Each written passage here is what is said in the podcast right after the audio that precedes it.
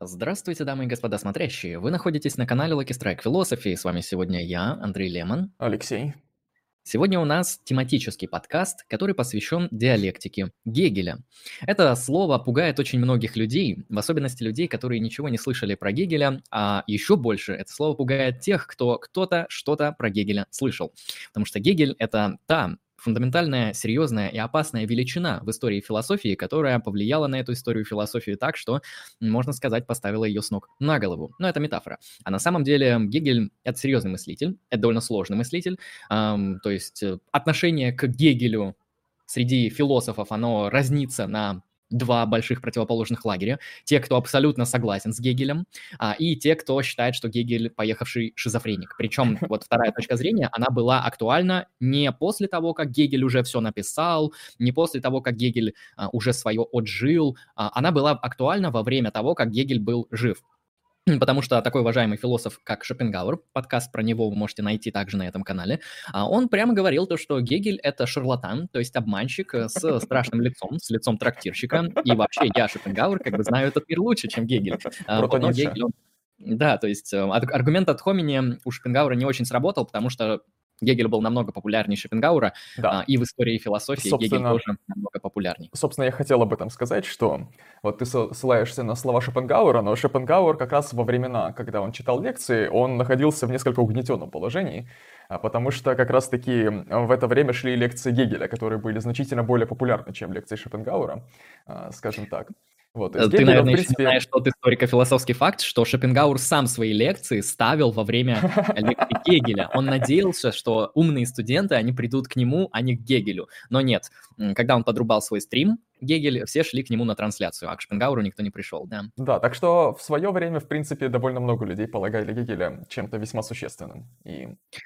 Абсолютно верно. Сделаю небольшой технический дисклеймер, прежде чем мы перейдем к разбору самой темы. Вопросы с донатом мы зачитаем сразу и постараемся на них также сразу ответить. Вопросы из чата, посвященные сегодняшней теме, мы зачитаем и прокомментируем ближе к концу данного подкаста. Поэтому, если что, а, задавайте их. Не забывайте то, что вопрос формулируется так, что в конце есть знак вопроса, чтобы мы поняли, где вопросы, а где реплики. Угу. Сделаем Еще акцент именно на вопросы. По поводу технической части, кажется, у нас не выводится чат. Я сейчас попробую с этим разобраться. Хорошо. Мы поговорим сегодня как раз-таки о диалектике Гегеля, а, чтобы просто-напросто не делать какой-то банальный и такой чисто пустой, бессодержательный пересказ мысли Гегеля. Я введу некоторые историко-философские подробности а, того, что такое диалектика, как она понималась, например, до Гегеля, а, как ее можно понимать после Гегеля, что это вообще такое, какие споры есть, э, в том числе в актуальной современной философии по поводу, по поводу природы диалектики. А, эти вопросы я постараюсь сегодня осветить, ну и также мы, соответственно, поговорим, попробуем объяснить вам саму мысль Гегеля, того, что он имел в виду, под э, диалектическим развитием, под диалектическим методом, под диалектической антологией. Это вопрос спорный, сейчас мы это обсудим. И так далее. Посмотрим также это на примерах, на примере мысли самого Гегеля, как он это описывает в его знаменитом труде «Наука логики». А, примерно так. Ну, если все уважаемые зрители а, готовы, то, я думаю, мы можем понемногу приступать. Я начну с введения. Начну с первого вопроса, который будет обозначаться а, тем, что такое диалектика в истории философии? Ну, так как мы сегодня говорим про Гегеля, поэтому, конечно же, я сделаю максимальный акцент на Гегеля и небольшой акцент, небольшое такое путешествие в историю философии.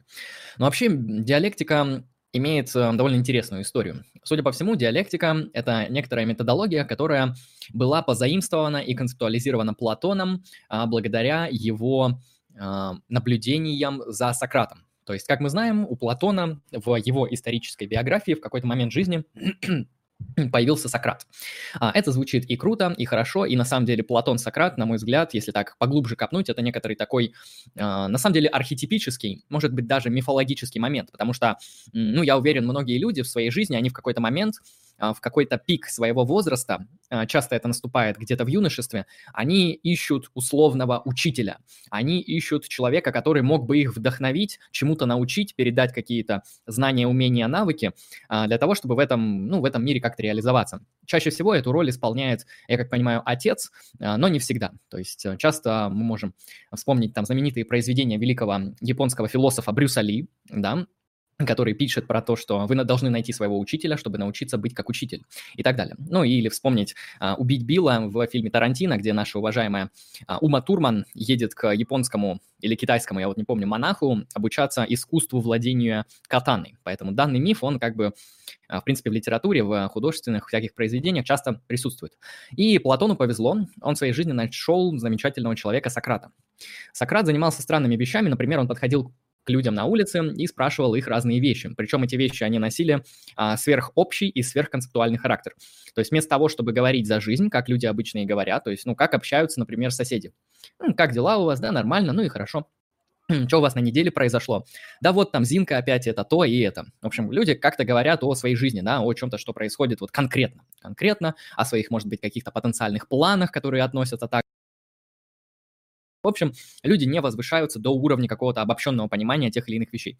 А Сократ — это такой хитрый жук, который, судя по всему, по историко-философским справочникам, эм, задавал вопросы более общего характера. То есть он спрашивал у людей не э, какие примеры справедливости ты можешь мне назвать? Например, справедливый поступок в суде, например, а, справедливое отношение к пленным или что-нибудь еще. Сократ спрашивал прямо, а что такое справедливость сама по себе, вне зависимости от частных проявлений той или иной справедливости. И этот вопрос ставил многих в тупик. Из этого метода, из этой попытки подобного такого общего, как мы это сейчас называем, философского вопрошания, а, возникло то, что Платон уже формулирует как диалектический метод, которым пользуется Сократ в диалогах Платона. А, если кратко, то он выглядит ну, довольно просто. То есть э, в первую очередь собеседники обозначают некоторый, некоторую проблему, некоторый вопрос. А, то есть э, задается вопрос, да, что такое справедливость, например. А, после этого кто-то из собеседников предлагает некоторый тезис, то есть некоторая понятие, гипотезу, не знаю, предположение, философскую концепцию а, того, что такое справедливость. Ну, там, не знаю, справедливость – это бублик с повидлом, например, да? Ну, или справедливость – это всеобщее равенство прав всех граждан или что-нибудь такое. Мы даем какой-то тезис, то есть мы как-то определяем справедливость. И дальше мы, грубо говоря, пытаемся этот тезис защитить. То есть человек, который его выдвинул, также этот тезис как-то обосновывает. И затем противоположная сторона в диалоге, он же оппонент, он пытается этот тезис подвергнуть сомнению. То есть, во-первых, он пытается уничтожить обоснование этого тезиса, то есть аргументы в пользу, в то же время оппонент пытается каким-то образом а, показать, почему этот тезис, даже если он, например, хорошо обоснован, ведет к каким-то там неправильным, нежелательным, неочевидным, неприятным следствиям. То есть свести позицию оппонента, например, к абсурду.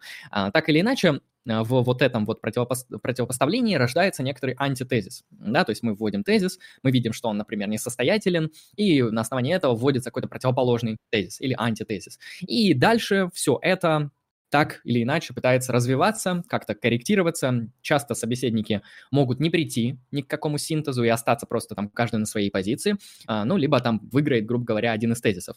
Вот, и поэтому диалектика изначально выглядела как некоторое искусство ведения диалога, искусство ведения спора. То есть мы сначала обнаруживаем проблему, мы предлагаем некоторое решение, и мы смотрим, насколько это решение релевантно. Возможно, кто-то из нас может предложить какую-то альтернативную иную точку зрения, чтобы рассмотреть ту же самую проблему и предложить решение, но с другой стороны. Вы подобную структуру, возможно, видели даже на наших стримах, потому что особенность наших стримов заключается в том, что мы их часто ведем вдвоем, и по тому или иному вопросу у нас как бы возникают две точки зрения. А часто они разные, иногда они пересекающиеся, но не всегда прям один в один. А, так или иначе, какая-то одна и та же проблема, один и тот же вопрос провоцирует с моей стороны и со стороны Алексея какие-то два тезиса. И мы начинаем, как бы так, мягко говоря, спорить, ну, а точнее вести дискуссию диалектического характера, проясняя тезисы друг друга и проясняя то, каким образом мы можем это вообще приложить и как это будет все работать. То есть изначально диалектика понималась как просто некоторая методология ведения дискуссии, методология ведения, э, не знаю, дебатов, споров, разговоров, а, чего угодно. То есть достигают они истины или нет, это вопрос отдельный, конечно, но чаще всего вот люди, они действительно э, модель спора используют именно такую. Она ну, очень хорошо есть... работает. Угу. То есть в общем Она смысле... Работает, да, и эффективно. да. То есть получается в общем смысле диалектика — это вот некоторая методология ведения дискуссий, в соответствии с которой, ну в смысле с методологией, мы занимаемся прояснением тезисов своих и оппонента и ищем какие-то основания да, у своих тезисов и у тезисов оппонента. То есть мы идем по такому вот некоторому пути мысли, да, мы пытаемся понять, каким образом а, тезис оппонента, он действительно имеет отношение к чему-то похожему на истины, да, насколько он вообще осмысленный, насколько он продуманный. Да? Например, вот так. Да, Да, абсолютно верно. То есть подобная структура продолжая дальше историческое повествование, которое скоро у меня закончится, она развивалась в Средневековье, потому что считалось в Средневековье, что подобная структура, доработанная а, логическим аппаратом Аристотеля, в принципе, позволяет нам ну, находить истину по каким-либо концептуальным вопросам, связанным с толкованием там, священного писания, с вопросами веры и так далее. Ну, кстати, современная философия, она от этого не особо отказалась, то есть те или иные дебаты, те или иные споры, они во многом а, в современной классической аналитической философии выглядят ну, примерно таким же образом. Единственное, что они не всегда публичные, часто они проводятся ну, грубо говоря, там в статьях, философских трактатах, когда там один философ ссылается на другого и так далее. Это уже зависит от жанра и от института. Так или иначе, вот в Средневековье диалектика просто ну, развивалась, дорабатывалась и применялась уже а, конкретно в определенных прикладных целях в решении теологических и философско-теологических а, вопросов и задач, которые были актуальны для той парадигмы. И когда мы приближаемся к новому времени, а, вообще очень много философов нового времени очень отрицательно относились к схоластике, к схоластическим методам, к средневековью, а, и именно поэтому там на какое-то время диалектика была забыта, да, но ее реабилитировал Гегель, а дальше ее подхватил Маркс, но про Маркса мы сегодня не будем. Дело в том, что Гегель, он реабилитирует диалектику очень необычно. То есть а, для Гегеля реальность, она вообще устроена специфическим образом. Для Гегеля реальность – это абсолютная идея. Абсолютная идея, то есть некоторый абстрактный принцип, который исторически а, в мире пытается как-то развиться, чтобы познать самого себя. Это если очень-очень-очень кратко и упрощенно объяснять Гегеля, потому что если копать в частности, то это будет, ну, понимаете, сами очень-очень долго говорить про онтологию Гегеля. И а, Гегель считает, что вот тот самый дух, который присутствует в реальности, который и есть реальность, который каким-то образом в этой реальности движется, развивается, он развивается по определенным принципам. И эти принципы как раз-таки и обозначаются в современности диалектикой Гегеля. А что самое смешное? Знаете, что самое забавное? Я это как раз-таки недавно узнал, когда готовился к этому подкасту. А, дело в том, что сам Гегель, он не использовал термин диалектика. А, он, судя по всему, не использовал и не формулировал то, что мы называем в современности тремя законами диалектики, да, там закон перехода количества в качество, отрицания, отрицания, все это изобретение поздней советской, а, советско-марксистской традиции. То есть, э, когда вот эти все идеи а, Гегеля и Маркса каким-то образом интерпретировались в Советском Союзе. Вот весь вклад Советского Союза в философию. Вот э, сама диалектика как термин, гегелевская диалектика, марксистская диалектика, диалектический материализм, законы диалектики, все это было придумано именно там. А что же тогда сам Гегель понимал под тем, что мы сейчас называем диалектикой? А, как я уже сказал ранее, он понимал некоторое прогрессирующее развитие. Здесь важно говорить о прогрессе, потому что Гегель это тот еще прогрессивист. То есть у него, грубо говоря, а, новое понятие, которое образуется в результате синтеза, об этом сейчас поговорим, оно как бы в себе содержит все предыдущие понятия, но при этом преодолевает их. То есть это как бы, знаете, качественный, новый качественный рывок, а, вот с точки зрения Гегеля. А, поэтому для Гегеля вообще вся реальность, она же дух, она развивается по трем стадиям. Тезиса, антитезиса и синтеза. Именно о них мы сегодня будем говорить и прояснять, что это вообще такое, и как они работают. А, самое смешное, что это второй смешной прикол, то есть Гегель, он, судя по всему, не использовал слово диалектика, более того, Гегель не использовал слово, как, как раз-таки он не говорил, что у него там все происходит через тезис, антитезис, синтез. А Гегель очень часто, причем критиковал Канта за то, что он использует эти термины, а сам Гегель вот как бы их не использовал. То есть Гегель, он всегда говорит о том, что есть некоторый тезис, потом он говорит, что есть некоторое отрицание этого тезиса, и всегда он говорит о снятии. Снятие – это некоторая попытка преодолеть отрицание и напряженность, которая возникает между а, тезисом и отрицанием тезиса. То есть Гегель, он говорит в категориях тезиса, отрицания и снятия. Ну, грубо говоря, это и есть тезис, антитезис, синтез, потому что снятие – это то, что позволяет нам вообще получать а, синтез. И это самое смешное, что вот как бы тезис, антитезис, синтез, но об этом Гегель как бы почти нигде ничего не говорил. А, поэтому гегелевскую методологию, гегелевскую диалектику, ее лучше всего сформулировать как а, некоторую а, такую триаду, в которой есть проблема, реакция на проблему и ее решение. А, и таким образом мы можем уже понимать, что Гегель, он ну, немного адекватнее выглядит, чем его изображают а, некоторые советские философы. А, ну, либо можно еще сказать то, что мы берем что-то абстрактное, да, какое-то понятие, потом мы берем что-то негативное, то есть отрицающее это абстрактное, а потом через снятие мы приобретаем что-то конкретное.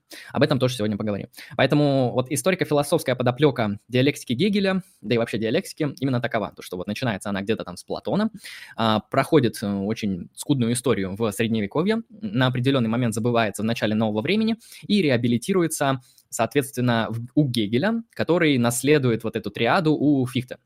А, потому что Фихте, он сам вводит эти понятия тезис, антитезис и синтез, а Кант, он же вводит понятие тезис, антитезиса, то есть Кант, он еще не мыслит вот в категориях такого синтетического мышления, как попытка преодоления этих противоречий, потому что для Канта то, что он обозначил как антиномии, антиномии разума, да, то есть те вопросы, на которые мы не можем эм, обоснованно ответить однозначно. То есть, грубо говоря, это те вопросы, которые находятся за пределами нашего трансцендентального аппарата. То есть это, это ноумены, ноумены не познаются. Вот, поэтому хрен знает, как мы можем а, аргументировать в пользу ноуменов.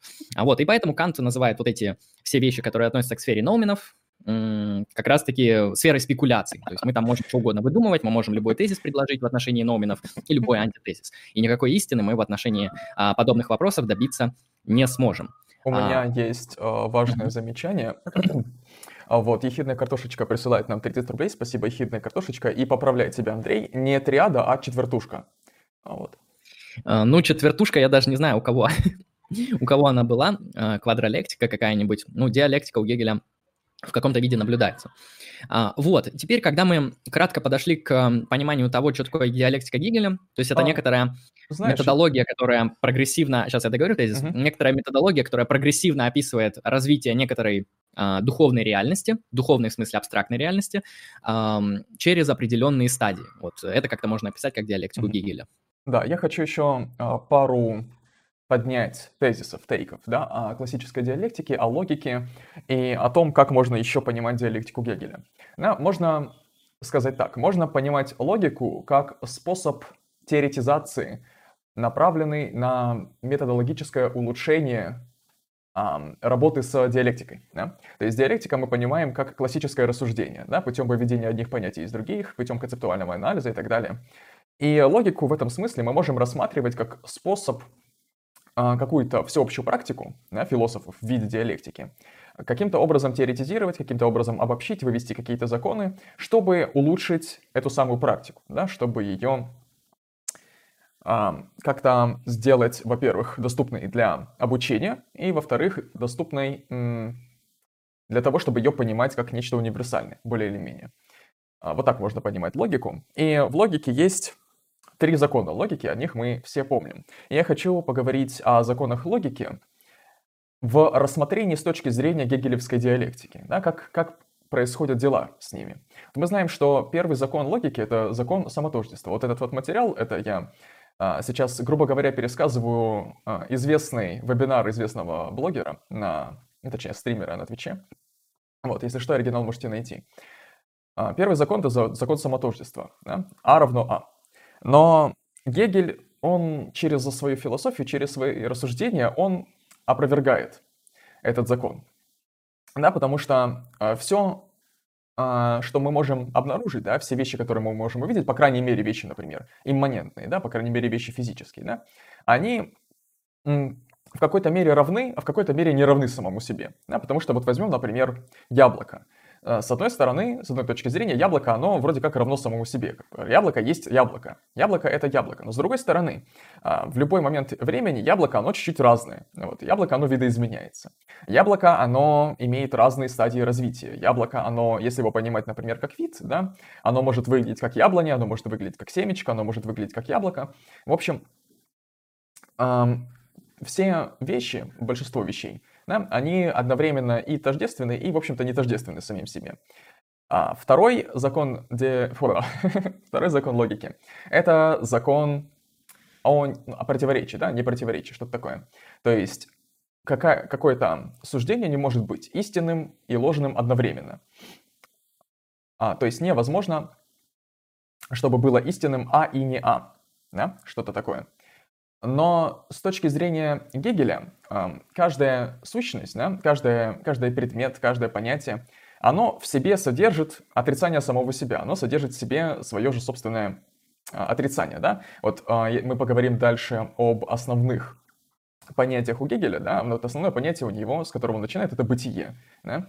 И в бытие Гегель обнаруживает другое понятие, ничто. Да? И, но обнаруживает, что ничто, как, когда мы о нем начинаем говорить, мы уже говорим о нем как о чем-то, что уже существует. Да? То есть ничто, оно как бы есть, но оно как бы ничто, ну вы понимаете. Вот. вот. А, и также происходит удивительная трансформация с третьим законом, закон исключительного третьего, да, потому что А, кстати, я, наверное, по второму закону еще чуть э, более понятный пример приведу. Вот э, лист на дереве, да? Вот с точки зрения классической логики он может быть либо зеленым, либо не зеленым, да, в какой-то момент. Но с точки зрения Гегеля, да, лист, он в себе вмещает э, все качества листа, да, он может быть и там пожухлым, и желтым, и бледно-зеленым, а в зависимости от, в общем-то, тоже стадии своего развития. И да, и как раз-таки на основании этого мы можем перейти к третьему закону, о законе исключенного третьего, и вот, да, тут тоже интересное происходит. Суждение может быть только истинным или ложным, третьего не дано. Но вот с точки зрения Гегеля он вводит очень много различных понятий, которые, в общем-то, с классическим пониманием истины или лжи а, мало перекликается, да, то есть мы рассматриваем какие-то вещи в становлении, мы рассматриваем отрицание, отрицание, отрицание, мы рассматриваем сущности, существование, ну и так далее. Мы рассматриваем огромное количество таких вот эм, вещей, которые не пересекаются с вообще истинностью и ложью, в, по большей части. Вот. Такие, в общем, интересные вещи. Я надеюсь, я более или менее внятно изложил э, основные мовы, да, основные размышления, которые по этому поводу можно представить. В общем, это забавное явление. Я это прокомментирую. Да, ты абсолютно прав. То есть э, Гегель, он пытается э, каким-то образом мыслить реальность именно в движении, в развитии в изменении. Вот э, подобную попытку он совершает, кстати, а, Жиль а, уже в 20 веке, но он делает это совершенно не на гегельянских основаниях, а на ницшанских основаниях, и там совершенно, конечно, все по-другому, но попытка мыслить а, процессуально, попытка мыслить именно вещи и явления как некоторые темпорально развивающиеся, и изменяющиеся, и при этом осмысленно о них что-то говорить, а, вот эта попытка, она как раз-таки была наибольшим способом проработана, на мой взгляд, Гегелем. То есть э, я напомню, что во время Гегеля, это он жил в каком какой-то век, 18 а, век, в конце 18 века где-то там жил Гегель, или в начале 19 -го. Эксперты, подскажите мне годы жизни Гегеля, что-то вылетели из головы. А суть в том, что вообще-то во времена Гегеля не была изобретена формальная логика ни первого, ни второго, ни третьего, никакого порядка. То есть формальной логики не было. То, что обозначалось словом логика а, во времена Гегеля, по крайней мере, в немецкой профессуре, в немецкой университетской среде, в немецкой, в немецкой философии того времени, а, было тождественно тому, что сейчас мы понимаем под теорией познания или под э, эпистемологией. Эпистемология, гносеология, теория познания, как вам удобно называть. Поэтому, когда во времена Гегеля и во времена Канта тоже люди говорили о логике, имелась в виду определенная теория познания, потому что теория, а, вот эта логика, о которой говорит сам Гегель и даже Кант, у Канта есть лекции по логике, которые он вел, в этом контексте все эти философы говорят о конструировании понятий, о том, как понятия соотносятся с мышлением, то есть, ну, это по факту эпистемология, да, то есть современная логика, оно, она не изучает то, каким образом, например, те или иные понятия, суждения соотносятся с нашей ментальной реальностью, потому что это вопрос отдельный. А современная логика, она изучает конкретные формальные системы, да, различные логики математического характера, а, которых довольно много на самом деле, которых очень много изобретается даже сейчас. В этом плане то, что в современности понимается под логикой, не было ни в каком виде ясно Гегелю. И поэтому Гегель, он понимал некоторую теорию познания. И дело в том, что для Гегеля, как в принципе и для всей а, нововременной философии в Европе, эпистемологические вопросы, вопросы познания мира и вопросы антологии, они стояли очень близко. Причем э, приоритет отдавался именно эпистемологическим вопросам. Все мы помним, с чего начинается новое время, со спора рационалистов и эмпириков. Как этот спор закрывается э, трансцендентализмом Канта. А так или иначе, вот эти эпистемологические проблемы пытается Гегель снять и преодолеть Канта в своей философии. И он это делает очень хитрым образом, то есть он буквально говорит, что э, все, что мы относим к сфере духа, к сфере мышления, это, в принципе, и есть реальность. То есть э, все, что мыслится, это и есть реальность. Он сам говорит то, что все действительное разумное, все разумное действительно. А, исходя из этого, вот бытие да, для Гегеля а, это абсолютная идея, ну, в смысле, не бытие. Бытие – это, если что, один момент, один из моментов развития абсолютной идеи. Вот самое смешное, что а, мы можем здесь сказать. А, то есть все, что существует для, Гегеля, это абсолютная идея. И она как раз-таки в мире преломляется, ну вот некоторым таким вот, а, а, ну как он говорит, духовным, мы бы сказали рациональным способом. То есть все, что в мире есть, это некоторая форма воплощения некоторой абстрактной идеальной структуры. Это очень похоже на какой-то там, не знаю, буддизм, может быть, пантеизм. На самом деле это очень похоже на стоицизм, а, в котором мир представляет из себя таким детерминированным, предопределенным, но при этом рационально и разумно устроенным сложным механизмом, за исключением того, что он материален. А, исходя из этого, а, для Гегеля как раз-таки фундаментально важно описать мир не в статике, а описать мир как бы в, в движении, да, в процессуальном изменении. Потому что, а, как я объяснил ранее, логика – это не то, что сейчас понимают под логикой для Гегеля. Логика для Гегеля – это теория познания. То есть, грубо говоря, Гегель пытается разработать теорию познания, которая будет работать при интерпретации процессов. Тех же самых процессов, которые множество раз сейчас описывал Алексей. Да? То есть, как мы можем объяснить, что семечко яблоки, яблоня и лист яблони – это, в принципе, как бы объекты из одного вида. Я не знаю насчет листика, но вроде как семечко яблоки, яблони и дерево яблочное – это из одного вида существа. Более того, они на а, одной темпоральной точке могут быть одной и той же вещью. То есть из семечка появляется вот это вот дерево а, и так далее. То есть как вообще это можно как-то а, чисто лингвистически описать? И Гегель создает свою замечательную систему. Вопрос, который я сейчас хочу поднять, довольно важным. А, и он до сих пор остается актуальным, потому что Гегель не предоставил релевантного ответа, заключается в том, диалектика Гегеля – это антология или это методология? Вот, то есть, грубо говоря, когда Гегель с помощью своего диалектического метода, да, тезис, антитезис, синтез, снятие с удержанием, описывает понятие, описывает реальность, приходит к абсолютной идее, приходит к пониманию того, что такое философия. Философия – это деятельность, которая все пытается а, отразить в понятиях, как говорит сам Гегель. Вот когда он описывает весь этот сложный, сложный, очень необычный процесс. Он говорит о методологии, то есть как нам это делать, то есть некоторый инструмент, да, как это можно познавать, или он говорит о том, как устроен мир, то есть он говорит об устройстве именно реальности. Грубо говоря, диалектика – это реальный процесс в мире, это то, как развиваются и существуют вещи онтологически, или диалектика – это некоторая наша а, чисто языковая, чисто методологическая матрица, которая позволяет нам ну, каким-то образом, может быть, наилучшим образом, как считал Гегель, интерпретировать и описывать процессы, интерпретировать и понимать какие-то вещи в их становлении, в их изменчивости и в их развитии. Вот вопрос о том, а, диалектика – это методологическая вещь или онтологическая, он очень дискуссионный в исследовании Гегеля. Я стою на позиции, что все же сам Гегель, наверное, считал, что диалектика – это онтология. То есть для, дело в том, что для Гегеля как бы идеи, дух, э, да, дух, все правильно, спирит – или как там в английском ghost используется, ой, не в английском, в немецком, это и есть реальность. И если эта реальность она является мышлением, а мы, существа, которые обладают мышлением, можем с помощью диалектической методологии познавать объективное мышление, которое развертывается в природе, то это значит, что это мышление а, развивается по диалектическим законам реально.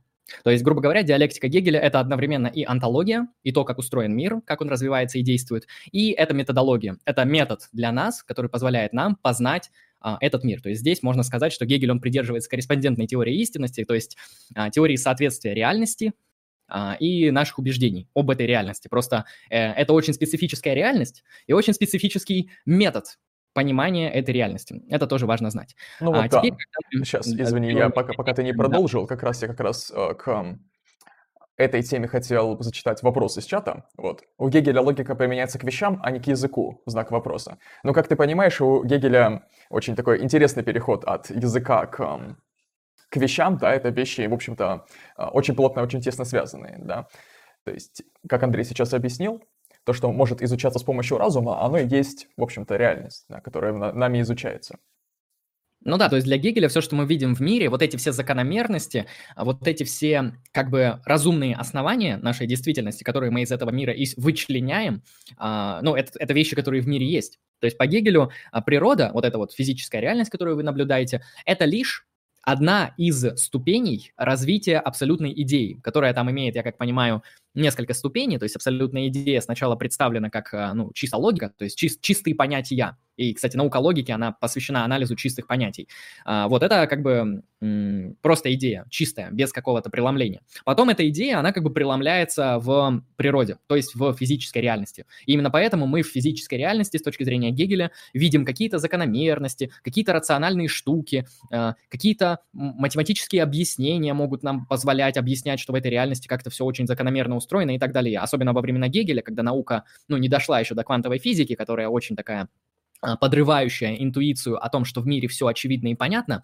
то есть во времена Гегеля этого еще не было. То есть для него, в принципе, было нормально то, что наука, она вот познает реальность, она открывает какие-то рациональные законы об этой реальности, а, потому что реальность, она и устроена рационально. Она как бы, это, и есть а, форма того, как дух воплотился в некоторой природе, да, и в этой природе потом возникает субъективный дух, это живые организмы, потом эти живые организмы, конкретно люди, создают объективный дух. Объективный дух — это наши, а, ну, то, что я сейчас называю интерсубъективным пространством, мы можем назвать это просто а, любыми формами человеческих институтов, да, там право, государство, мораль, вот эти все вещи, которые создаются субъективным духом человеком, оно имеет самостоятельное существование в объективном духе. Ну и потом Гегель вводит абсолютный дух как некоторая последняя степень познания абсолютной идеи самой себя через вот этот вот большой-большой-большой исторический диалектический э, прыжок.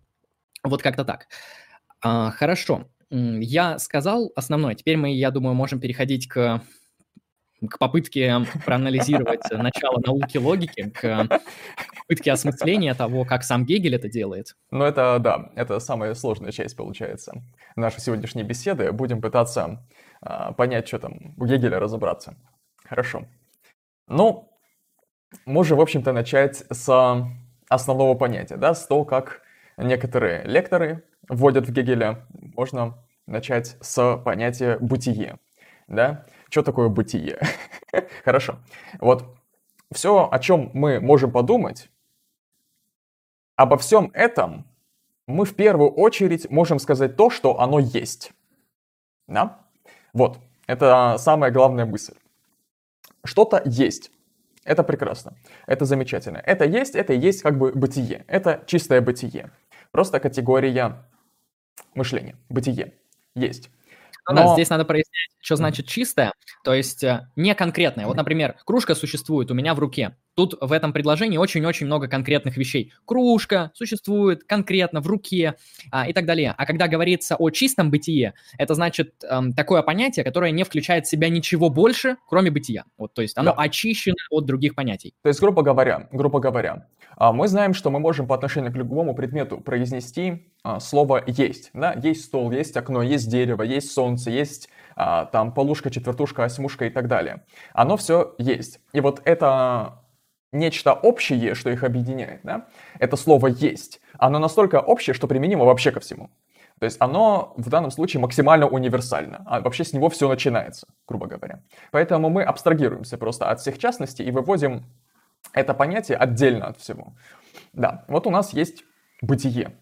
Но вот если мы берем его в чистом виде, если мы берем его отдельно обобщенно, то что мы о нем можем сказать, кроме того, что как бы бытие, оно типа есть. что мы можем сказать? Да ничего мы не можем сказать. Ну есть, есть, и все. и вот это вот самое как бы ничто, которое содержится вот внутри этого понятия, да, потому что оно пустое, но настолько общее, настолько обобщенное, что оно, в общем-то, бессодержательное практически. Вот эта вот пустота да, внутри этого понятия, из нее Гегель выводит как раз а, то самое, что называется ничто.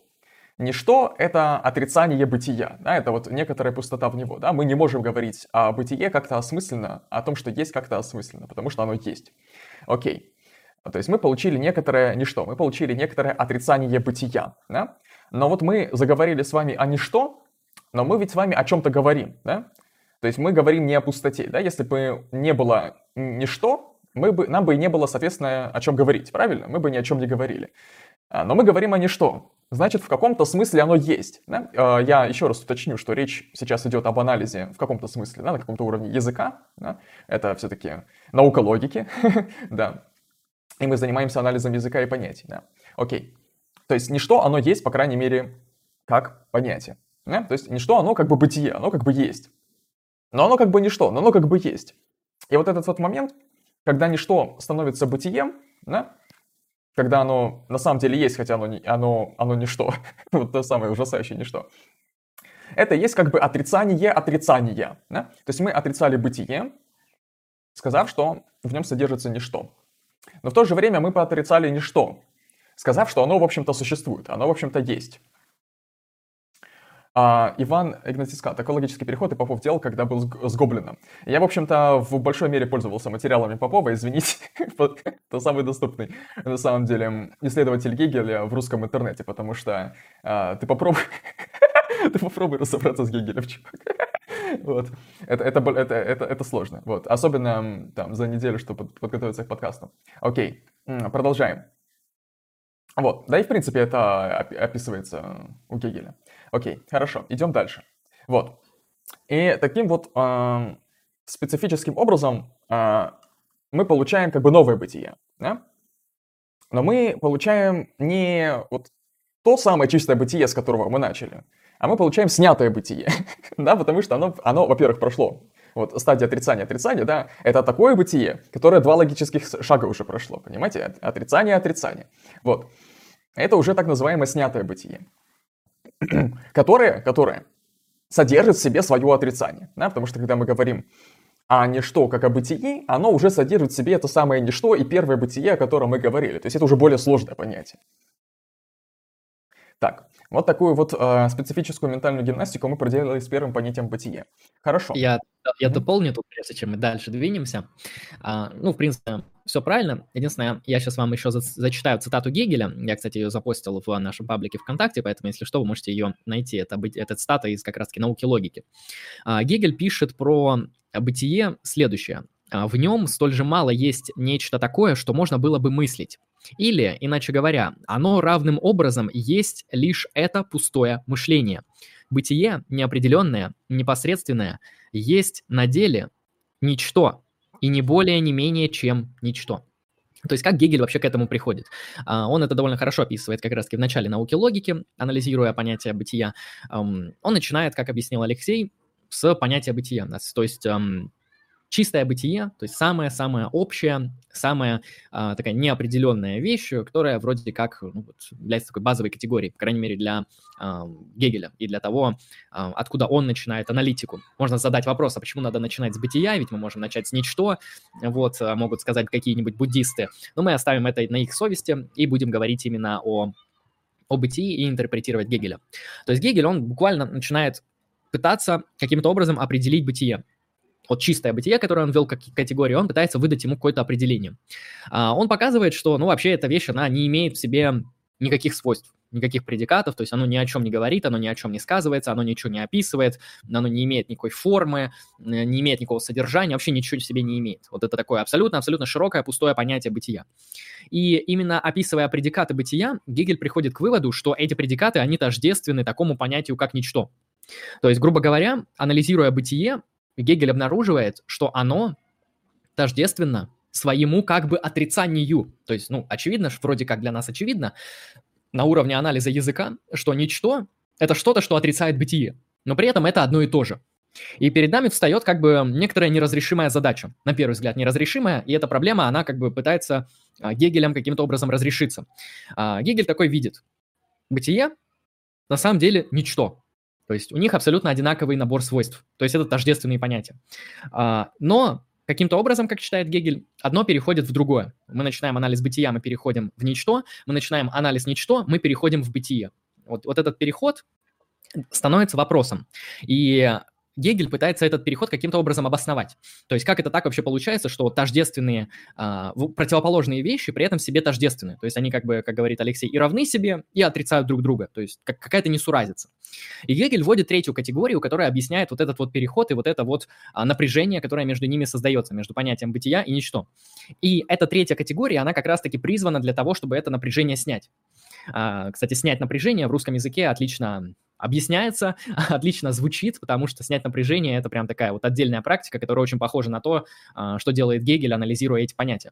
То есть, грубо говоря, он через снятие, это его очень важная категория, которая тождественно отрицанию отрицания. То есть, когда мы отрицаем отрицание, мы производим вот этот вот качественный скачок, а, качественный рывок и снятие. А, Гегель это называет специальным словом, на русский язык перевели как снятие. И вот это вот снятие а, – это получение определенного третьего, обнаружение некоторого третьего принципа, он же, анти, он же синтез, он же синтез, который содержит в себе и объясняет тезис и антитезис. То есть, э, как пытается мыслить Гегель, еще раз. Он видит одну штуку, он видит, что у этой штуки есть какая-то противоположность, и он видит, что между этими противоположностями вот какая-то несуразица, то есть они, они как бы пытаются в друг друга пере перевалиться, перейти друг в друга, бытие в ничто, ничто в бытии. Как бы они вроде разные, а вроде одно и то же. И это вот как, как бы противоречие, очень странная вещь, а, она требует объяснения. И Гегель объясняет это тем, что эти два момента, тезиса и антитезиса, эти два момента тезиса и его отрицания, они включены в какую-то третью структуру, которая эти два момента в себе содержит. И эта третья структура – это становление. И дело в том, что Гегель, он вообще все так мыслит. То есть вы берете любую вещь, вот, не знаю, возьмите свою мать, а лучше мать и отца. Ну, почитай отца и мать. Берем как, в общем, человека. А, человек, с точки зрения Гегеля, это синтез. А, синтез чего? Каких-то процессов, которые находятся в вот этой постоянной, реальной борьбе, а, в постоянном переходе от тезиса к антитезису. Да, то есть человек – это синтез а, огромного множества различных а, структур. Да, мы можем их долго описывать, мы можем говорить, что там а, человек это синтез природы и души. И вот синтез, а, как бы есть природа, да, есть что-то противоположное ей, какая-нибудь там душа, спирит. И вот человек это некоторая, некоторая вещь, которая совмещает в себе и природу, и душу, например, если мы как бы спиритуалисты. И так далее. То есть для Гегеля любая вещь а, это результат постоянной борьбы а, тезиса и антитезиса. Борьба здесь в метафорическом смысле, то есть их вот этого а, непрерывного а, напряжения, их вот этого непрерывного а, какого-то взаимодействия друг с другом, которое а, снимается и преодолевается чем-то третьим. И это третье всегда синтез. Можно понимать Гегеля примерно так. Так, идем дальше. Да, хорошо. Я подумал, что было бы на самом деле бесчеловечно и по отношению к нам, и по отношению к зрителям идти вот пошагово по всем рассуждениям, которые можно представить, да, на пути науки логики Гегеля, поэтому я думаю, что есть смысл пройтись по основным таким кускам. И вот следующий основной кусок, который я хочу выделить, это качество. Да? Нет, наверное, все-таки придется идти по, по шагам, потому что это же Гегель. Тут одно понятие вытекает из другого. И он в процессе рассуждения будет все больше и больше и больше новых понятий, которые а, занимают место в этой огромной конструкции, да, в этой огромной системе. Хорошо. А, можно говорить вот что. Что вернемся назад, да, и скажем, что бытие и ничто, да, они постоянно друг друга перетекают, да, потому что когда мы говорим о бытие, мы а, обнаруживаем ничто, когда мы говорим о ничто, мы, блядь, извините, мы внезапно обнаруживаем бытие. Вот что происходит. И вот эти вот два процесса, да, перетекание ничто в бытие и бытие ничто, они называются становлением и прихождением. Вот. То есть а, бытие переходит в ничто, ничто, а, ну, и станов и бытие становится через ничто. То есть от ничто к становлению к бытию, от бытия прихождение в ничто. Вот эти два процесса неразрывно, постоянно существуют. И вот, исходя из этого, а, Гегель сформулирует следующее понятие, называется наличное бытие. Наличное бытие — это вот, вот то бытие, которое понимается как единство а, его становления и прихождения, да? перехода из ничто в бытие и бытие в ничто, и вот, в общем-то, единство этих процессов.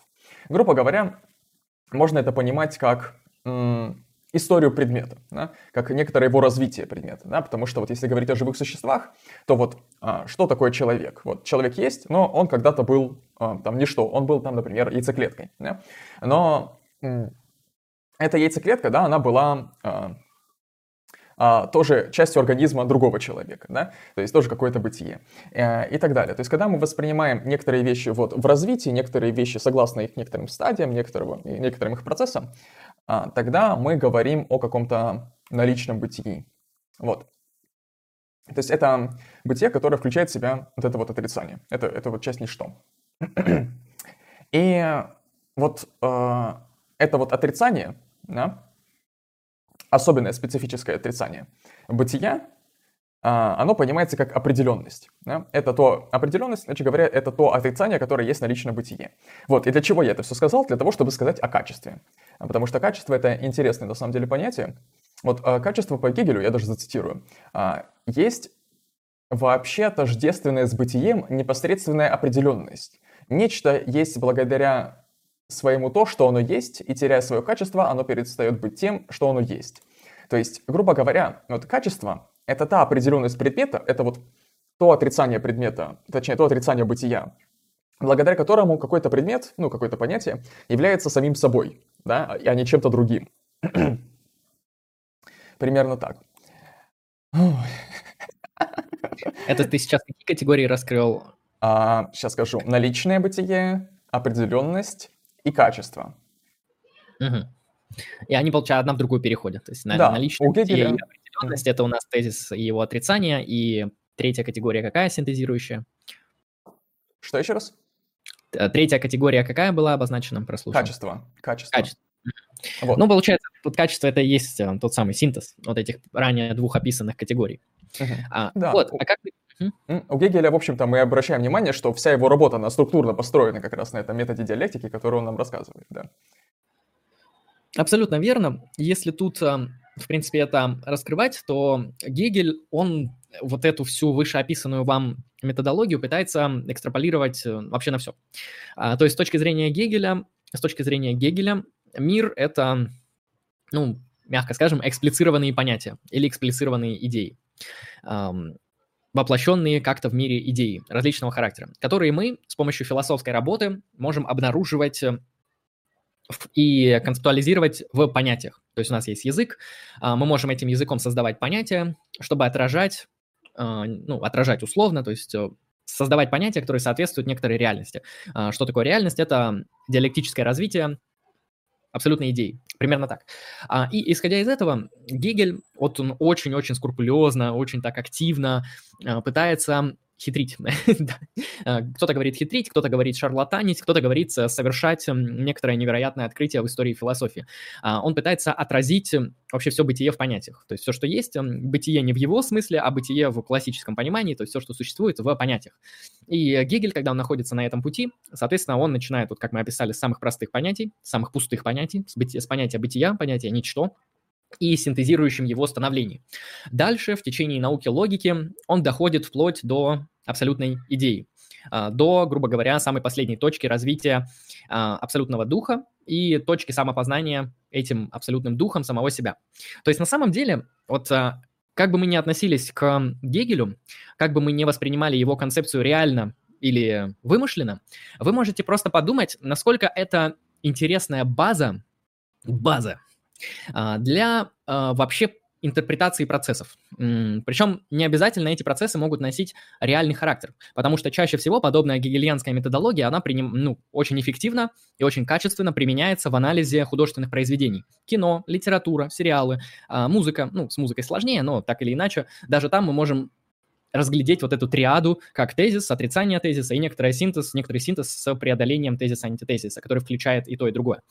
А, это очень интересно, потому что Гегель, он создает некоторый нарратив, некоторый нарратив, в который он может вообще включить все. Но если мы не хотим включать, ну, как бы реальный мир в этот нарратив, мы можем включать какой-то художественный мир в этот нарратив, потому что часто как раз-таки художественные миры, они наиболее таким наиболее близким образом похожи на то, что Гегель описывает как диалектика.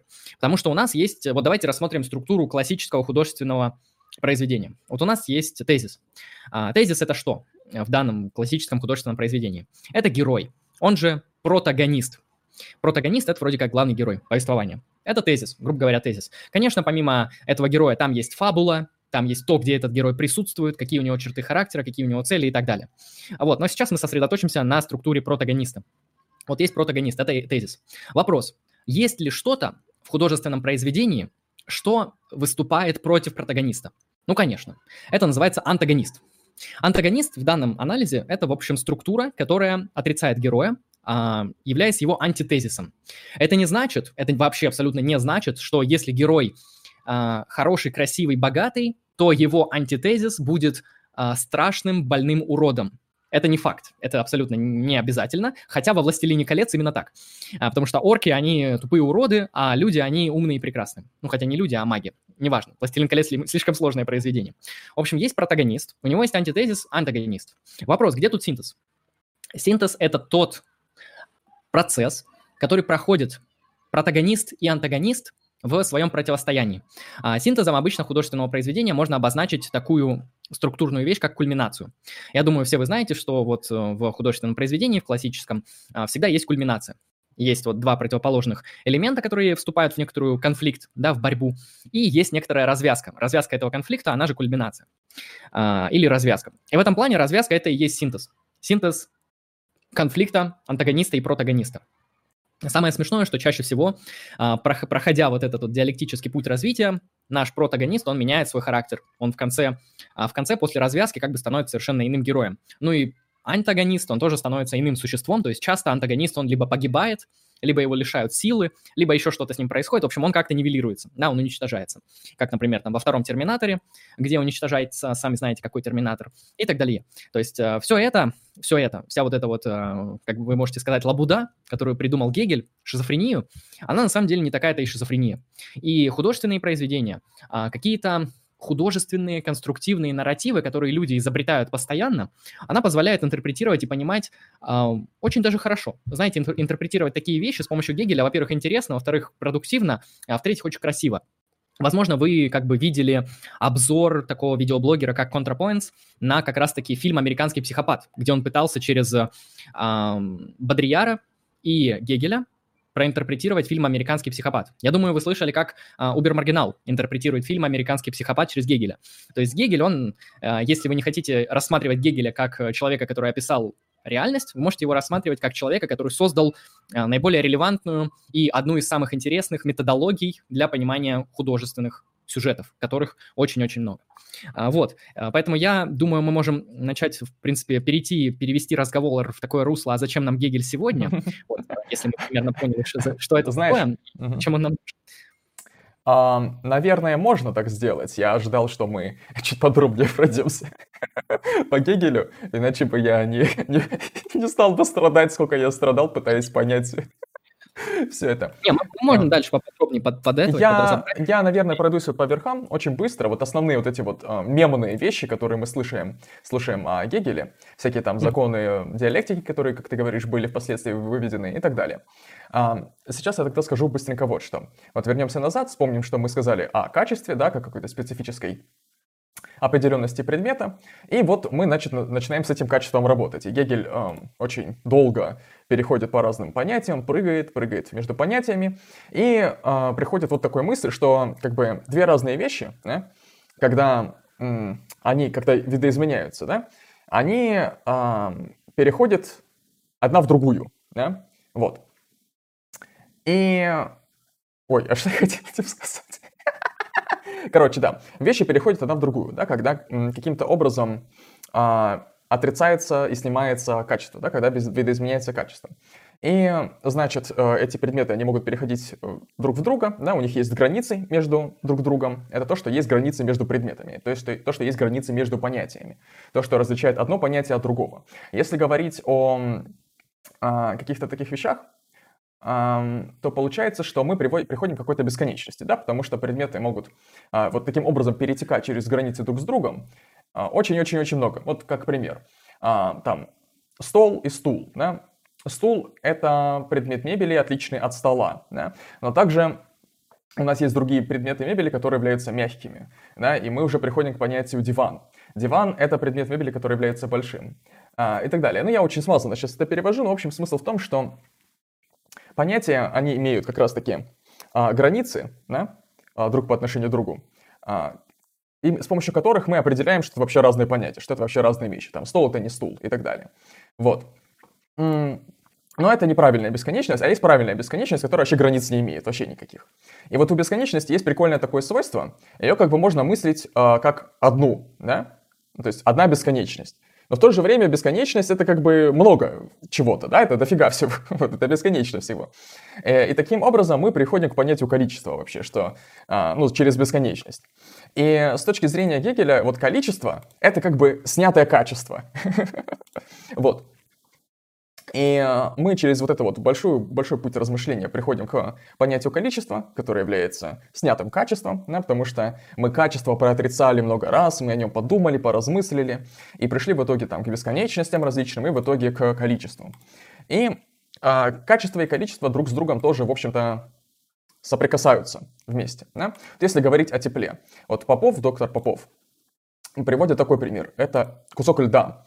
А, кусок льда его можно нагревать, то есть он может аккумулировать в себе тепло, пока он, оно не станет, э, точнее, он не станет водой, жидкостью. Да? То есть он будет аккумулировать какие-то количественные изменения, пока не произойдет какой-то качественный скачок. Да? Вот Попов э, объясняет скачок как перерыв постепенности. Это интуитивно ясное понятие, то есть что-то постепенно развивается, но вот в какой-то момент оно достигает некоторого чекпоинта, да? такой вот определенной качественной а, такой вот точки, да, где, в принципе, продолжает быть качественно тем же предметом, оно может видоизменяться дальше в количестве. Если говорить о воде, то оно может переходить в парообразное состояние. А вот так нам это описывает Попов. А, и это, в принципе, та тема, которую, вероятно, впоследствии обозвали законом перехода количественных изменений в качественных. В общем, так оно работает. Окей, но э, Гегель на этом не заканчивает и говорит, что вот, э, вот вода, переходя, точнее лед, переходя в жидкое состояние, в газообразное, сохраняет какую-то общую, в общем-то, общий смысл, да? то есть какую-то общую структуру, да? какую-то общую внутреннюю сущность. Да? И эту внутреннюю сущность он так называет сущностью. Да? Сущность — это то, что сохраняется в изменении чего-то. И таким образом он говорит, что сущность — это снятое бытие, потому что мы пришли к сущности, а, начав, с бытия и проотрицав его, проснимав его на протяжении там, всего первого тома науки логики. Вот. А, таким образом, мы видим, что даже вот в работе своей Гегель строит свои рассуждения, свои общие темы, общие топики, вот как раз таки на каком-то а, тройственном, вот, тройственном разделении, как-то так. Вот. И учение о сущности он также а, продолжает изучать, развивать, снимать, э, да, синтезировать. Это развитие. Да-да-да-да-да. И приходит в конечном э, счете к тому, что называется действительное. Да? Действительное — это то, что позволяет чему-то соответствовать его сущности. Да? Действительное — это то, что соответствует своей сущности. Это то бытие, да, которое соответствует своей сущности. А, как вы понимаете, между этой точкой и а, той точкой, когда мы пришли к сущности, а, между этими двумя точками лежат э, несколько десятков или сотен страниц э, текста. То есть я очень условно вам об этом говорю. И вот а, как раз-таки действительно, да, действительно это то, что соответствует сущности. И отсюда мы а, переходим вообще к третьему тому, да, который называется «О понятиях», насколько я помню. Вот. И мы можем сказать, что понятие — это то, что делает что-то действительным. Да? То есть это снятая сущность. Примерно так.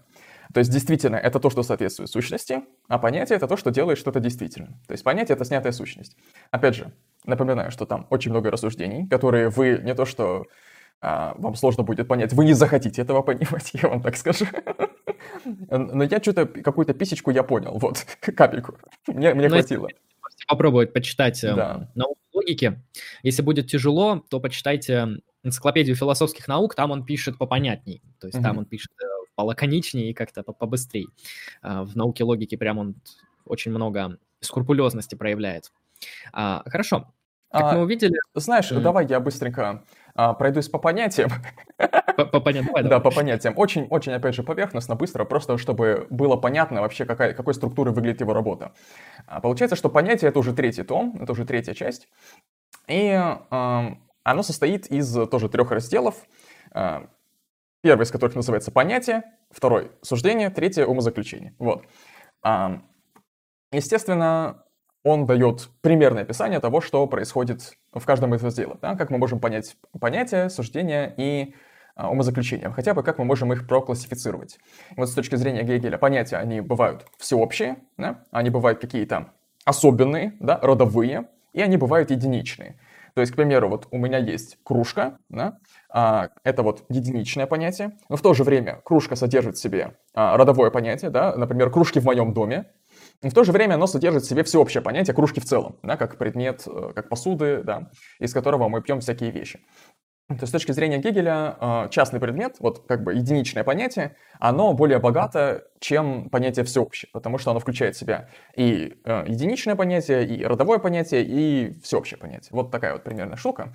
А дальше идет, в общем-то, раздел суждения, и раздел осуждений классифицируется в соответствии с разделами самой книги, да, с самими томами его науки логики. Вот, он говорит, что есть суждение о бытии, да, а, то есть о том, что есть. Есть суждение о сущности, то есть о внутренней какой-то составляющей э, бытия, то есть об отрицании этого бытия. А, есть вот переходное суждение, суждение о необходимости, то есть о долженствовании. А, долженствование, э, насколько я помню, я боюсь неправильно сказать, но примерно это как бы нет, я не беру сказать, что такое долженствование, нет, не хочу. А, я вдруг обману кого-то, и это будет некрасиво. Лучше сами почитайте. да, а, я думаю, будет интересно. Вот. И, соответственно, есть умозаключение. Да, и умозаключения, они ровно таким же образом классифицируются, как умозаключения о эм, бытие наличном, да, это какие-то частные вещи, да, суждения о сущности, суждения о долженствовании и суждения о понятиях. Вот примерно так, в общем смысле, можно структуру все описать. Опять же, очень кратко, очень обобщенно, а, но я думаю, что нам для начала этого достаточно на сегодня. Да, то есть я тогда сделаю так. Я кратко подытожу те тезисы, которые мы а, постарались раскрыть и донести, а дальше мы просто пообсуждаем, что мы раскрыли. И вопросы из чата. А, смотрите, что вообще важно для понимания диалектики Гегеля? Ну, вы можете сказать, важно для этого прочитать науку логики. Возможно, но не советую. Это сложно, это невозможно. А, вот. Тут главное уловить некоторую принцип, некоторую интуицию, которая вообще стоит за всеми гегелевскими размышлениями. И вот если вы уловите эту интуицию, вы как бы можете читать науку логики, можете не читать, вы в каком-то смысле уже поняли Гегеля. А, не широко, но поняли. Итак, мы увидели, что для Гегеля очень важно, первое, описать мир не как какую-то статичную фигню, а как что-то движущееся и развивающееся. Это для него принципиально важно. А, это для него важно, потому что, например, субстанция, ну, то есть категория существования каких-то объектов а, до Гегеля, например, в классической метафизике Декарта, Лейбница, Спинозы, она понималась статически. То есть субстанция, например, у Декарта, их две, это ментальная она же а, духовная субстанция, и физическая, она же протяженная субстанция. Вот, и эти две субстанции, они, грубо говоря, являются некоторым фундаментальным основанием реальности. Есть души, есть тела. Все. И с точки зрения Декарта, весь мир он так устроен. Ну, есть еще Бог, который их создал. А, как мы видим, эта картина очень статичная. То есть в ней нету движения, в ней нету истории, в ней нету переходов. Просто есть три элемента. Бог, объект, субъект. Все. А, для Гегеля важно показать мир как не статичное что-то, как что-то движущееся, как что-то развивающееся, как что-то переходящее из одного состояния в другое, как что-то, что мы с помощью, как сам Гегель пишет по-немецки, с помощью немецкого языка а, можем описать в некотором таком прогрессирующем развитии, процессуально. Это для него фундаментально важно, подчеркнуть динамику, создать язык а, для его времени, который делает понимание мира динамичным, не тем, который находится в статичном состоянии, а вот субстанция развивается, грубо говоря так, это для него очень важно. А Гегель это делает так, как делает. Он это делает, описывая это через вот эти три троицы. Троицы, диалектические троицы, а, тезис, антитезис, синтез. То есть, грубо говоря, чтобы понять Гегеля, вам нужно пытаться мыслить вообще любую вещь, любые вещи, любые процессы, любые явления, а, как такие, которые порождены а, некоторыми скрытыми противоречиями, которые стоят в основании этих процессов. То есть, ну вот Карл Маркс это делает успешно, когда экстраполирует Гегеля, а, гегелевскую методологию на экономику. Вот он говорит, смотрите, есть капитализм. А, хорошо, давайте зададимся вопросом, какие противоречия порождают капитализм? Какие а, противоположные силы находятся в напряжении, которые порождают капитализм? С точки зрения Карла Маркса, это класс а, социальный класс пролетариев и социальный класс буржуазии. Вот этот вот конфликт, вот это вот противостояние, оно порождает всю систему капиталистического производства, грубо говоря. А, и вы, чтобы понять Гегеля, должны мыслить примерно такими же категориями. То есть любую вещь, которую вы наблюдаете, вы должны искать в ней а, некоторые противоречия, некоторый процесс а, напряженной борьбы э, противоречий, которые стоят в основании этого процесса. То есть любая вещь это уже синтез каких-то противоречий. Более того, сама вещь — это не что-то, что э, так или иначе является уже, знаете, последним синтезом. Нет, сама эта вещь является тезисом для какой-то другой вещи. То есть здесь вот такая вот очень-очень зыбкая, очень большая, очень пестрая, пестрая, разнообразная картина. Хорошо, динамика, э, противоречия. Э, потом, э, как, как эти противоречия это понимать и как их, соответственно, интерпретировать. То есть, грубо говоря, когда мы обнаруживаем противоречия, мы же должны откуда-то еще найти синтез, и синтез вот по Гегелю, он нами легко обнаруживается, если мы производим вот эту процедуру снятия, а, процедуру отрицания отрицания. То есть тезис, отрицаем тезис, антитезис, отрицаем антитезис, то есть производим отрицание отрицания, происходит снятие. Снятие – это синтез, то есть такое а, понятие, которое содержит в себе вот эту борьбу противоположностей тезиса и антитезиса, но в снятом виде. То есть, грубо говоря, если это как-то метафорически изобразить, вот тезис, антитезис – это такие вот, а, не знаю, колонны, а на этих колоннах стоит сверху крыша. И эта крыша — это синтез. То есть очевидно, что эта крыша рухнет, если нет колонн. Но без этих колонн, соответственно, а, эта крыша не будет стоять. Это понятно. Вот. Это тоже важно подчеркнуть, чтобы понимать Гегеля. Он понимает через эту методологию вообще все. Исторические процессы, развитие науки, э, развитие человеческого существа, э, социальные, экономические э, процессы также. То есть все с точки зрения Гегеля интерпретируется именно так. Более того, каждая стадия, она как бы прогрессивней другой, потому что она включает в себя все предыдущие стадии. А, то есть постоянное вот это вот производится с точки зрения Гегеля накопление вот этих вот а, снятых понятий в себе. А, и потом оно, соответственно, завершается тем, что та самая абсолютная идея, она через этот диалектический путь развития мира, процессов, человеческих процессов, она познает саму себя, через философию, которую написал кто? Гегель. Философию, которая имеется в виду, открывает этот абсолютный дух, а, который стоит за всеми историческими процессами и производит их, познает сам себя через противоречия, через движение определенных малых, малых частей, малых групп, малых элементов, и их синтез. Вот как-то так. Очень такая вот сложная, красивая художественная картина описывается Гегелем. Ох. А, Алексей, что подчеркнешь? А, что-то я отвлекся, задумался. А, засмотрелся. А, сейчас. Я что хочу сказать? Я хочу сказать, что когда я начал подходить вообще к этой теме, когда я начал примерно представлять Алексей Балуев, добро пожаловать на уровень Аполлон. Поздравляем тебя, спасибо за переход на первый уровень спонсора. Сейчас добавим тебя везде, где только можно. Да, спасибо тебе большое. Ты получаешь доступ к спонсорскому контенту и респект лично от меня. Спасибо тебе. А, и от Алексея. Располагайся на нашем прекрасном канале. Хорошо, а, продолжаем. А, да, так вот. Когда я сам познакомился с этой темой, мне стало удивительным, насколько она открывает много возможностей для рассуждения. И в каком-то смысле, даже в какой-то момент начинает казаться, что этот метод рассуждения — а вообще практически любых вещах, он чуть ли не мощнее рабочие, точнее более рабочий, а более элегантный и осмысленный и здравый, чем классический метод рассуждения. Потому что когда я попробовал порассуждать о различных вещах, попытавшись их проотрицать и проснимать, я обнаружил, что действительно это бесконечный рефлексивный путь в поисках сущности, да, как Гегель описывал в первой книге «Бытие». Да, когда мы говорим о, например, бутылке, да, вот бутылка. Бутылка – это, к примеру, пластиковый сосуд, предназначенный для питья. Да? А, мы даем такое определение.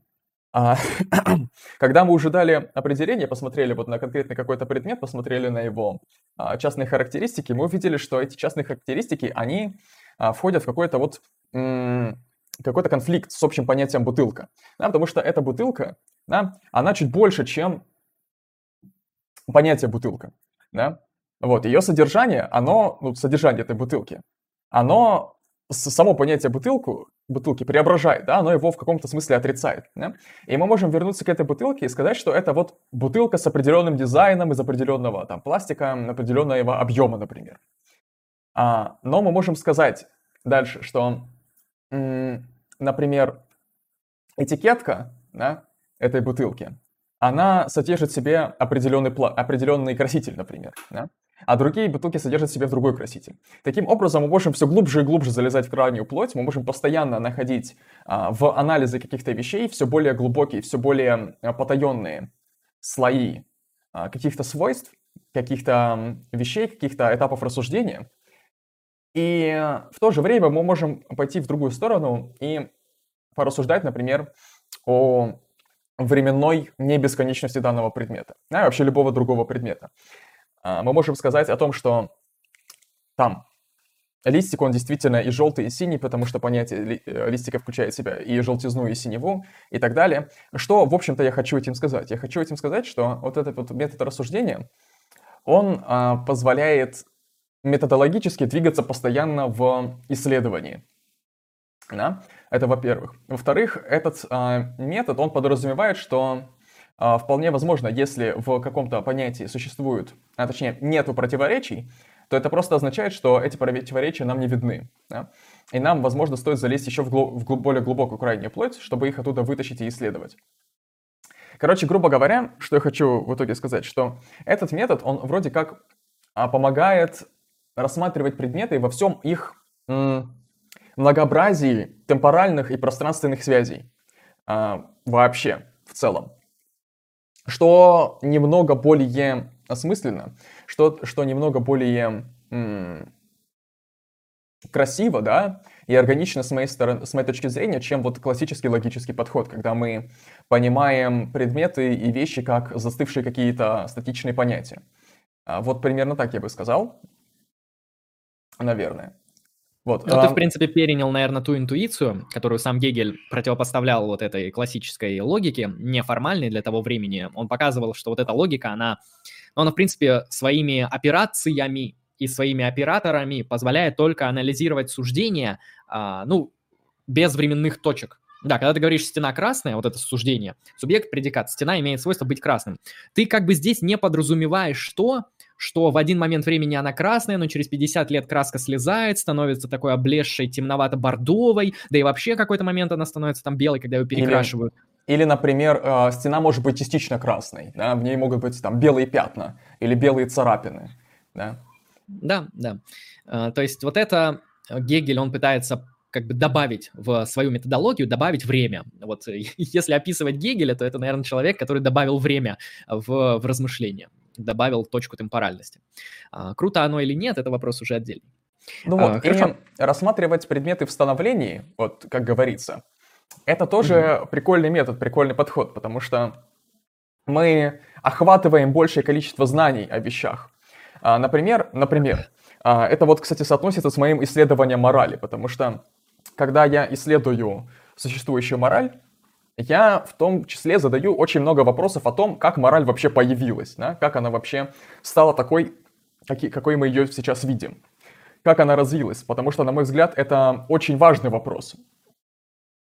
Важно очень ответить на то, как э, естественным образом сложилась мораль, чтобы примерно посудить о природе морали в целом. Вот. И такой подход, как изучение какого-то объекта, какой-то вещи в становлении, мне кажется, в некоторых вопросах даже имеет преимущество. Но я, я конечно, не, не берусь все это изучать, я не берусь это все а, использовать, да, перенимать в серьезном смысле. Мне достаточно а, моих собственных вот некоторых интеллектуальных интуиций в рассуждениях. Вот. Но тема очень интересная. Именно так. Я тогда сделаю тут такой небольшой тематический переход. Вот, хочу, хочу, так сказать, перейти к тому, чтобы выразить свое мнение по поводу Гегеля и гегелевской диалектики, гегелевской системы. Потом мы перейдем к вопросам из чата. Um, какая у меня основная претензия к диалектике? Какие плюсы? Ну, плюсы я, в принципе, уже сказал. Я считаю, что гегелевская диалектика позволяет очень интересно uh, и красиво интерпретировать художественные произведения. Вот. Это, наверное, один из э, тех плюсов, которые я могу выделить из гегелевского метода, потому что, на самом деле, кинокритика, литературная критика и прочая критика профессиональная художественных произведений, ну, это довольно интересная вообще сфера э, человеческого ну, не то чтобы досуга, но времяпрепровождения. А, читать хорошие рецензии, писать хорошие рецензии, потреблять хорошие рецензии. Это, в принципе, ну, вещь, которая действительно развлекает. Это вещь, которая приносит эстетическое удовольствие. И Гегель, на мой взгляд, он предоставил одну из наилучших методологий, а, которая может э, создавать очень качественные рецензии. Вот у меня такая позиция, поэтому если вы хотите заняться там кинокритикой или литературной критикой, попробуйте начать с, с гегелевской методологии. То есть есть, конечно, другие линзы, но они более скучные. То есть можно взять просто классический марксистский анализ, но это не так интересно, как гегелевский. А, хорошо, поэтому плюсы для меня лично такие. Позволяет создавать крутые рецензии. А какие проблемы, на мой взгляд, возникают с вообще гегелевской темой в этой всей? А, мне кажется, вот мы как раз с Алексеем об этом сегодня заочно говорили, мне кажется, Гегель, он немножечко как бы запутался в языке. А, то есть он обнаружил какую-то как бы необычную вещь в языке, но из-за того, что на его момент времени не была изобретена теория значения, философия языка, а, формальная логика первого порядка, да и второго и всех остальных порядков, вот а, незнание этого всего, он не мог это знать, поэтому его невозможно за это осуждать, незнание всего этого породило у него некоторую, соответственно, интуицию, которую он, соответственно, немножко, ну, не в то русло развил, а, не в ту, не в ту стезю направил и получил те выводы, которые получил. А, довольно фундаментальные для истории философии, но, на мой взгляд, очень спорные. То есть, когда мы берем тот самый анализ а, бытие, ничто, становление, вот мы видим. Мы видим, что он берет одно понятие, бытие, он выдает ему определение. Ну, а точнее, как бы он обнаруживает определение бытия. И он в этом анализе приходит к тому, что бытие, оно тождественно ничто.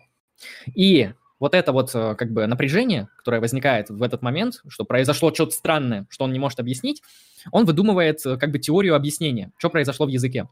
А, он выдумывает то, что это две отрицающих друг друга точки, тезис и антитезис, в а, некоторой третьей сущности в синтезе, конкретно в становлении.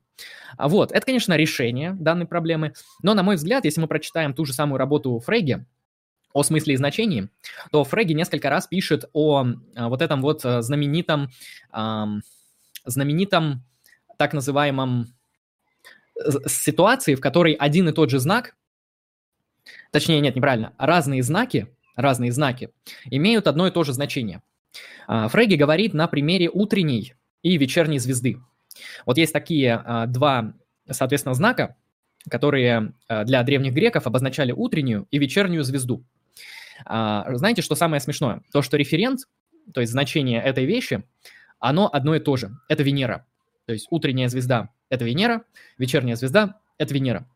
То есть это два разных знака, которые имеют референтом одну и ту же вещь, Венеру. А, дело в том, что Гегель, вот он не удосужился как бы задуматься, на мой взгляд, на секундочку, что, в принципе, могло произойти в его анализе, в начале науки логики, такая ситуация, в которой, грубо говоря, он использует два разных знака по отношению к одному и тому же понятию. То, что это не какие-то противоположные, борющиеся друг в друге сущности, которые снимаются в синтезе, а это просто, это просто два разных знака одного и того же понятия.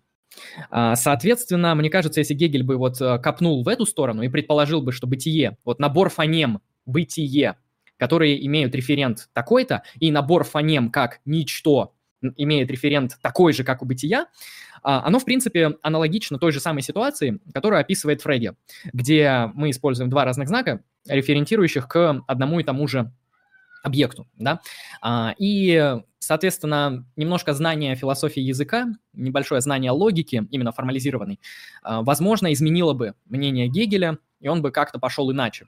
Но для его времени это все не было доступно, ни в каком виде, даже в потенциальном, а, и поэтому он решил, что данное как бы противоречие нужно решить иным способом сказав, что бытие и ничто – это не один и тот же, не два разных знака одного и того же референта, а это две противоположные сущности, которые находятся в борьбе, снятой в третьем, в третьем в становлении. То есть он предложил такое решение. Для своего времени, в принципе, релевантно. Но, на мой взгляд, сейчас это как бы, ну, не совсем. не совсем туда. Вот, поэтому у меня основная претензия к тому, что э, Гегель был запутан собственным языком и анализом тех понятий, которые он сам ввел. Ну да, это еще исходит из интуиции, что у слов есть какой-то референт, да. это забавно. А вообще, что я хотел сказать, мне еще лично, какое у меня еще отношение, да, вот из негативных каких-то точек зрения. А, мне кажется, что в определенный момент, наверное, не с самого начала, но все-таки в определенный момент в рассуждениях Гегеля, а, в его рассуждениях становится так много понятий, что их можно свободно друг с другом скрещивать, используя как раз методы отрицания и снятия.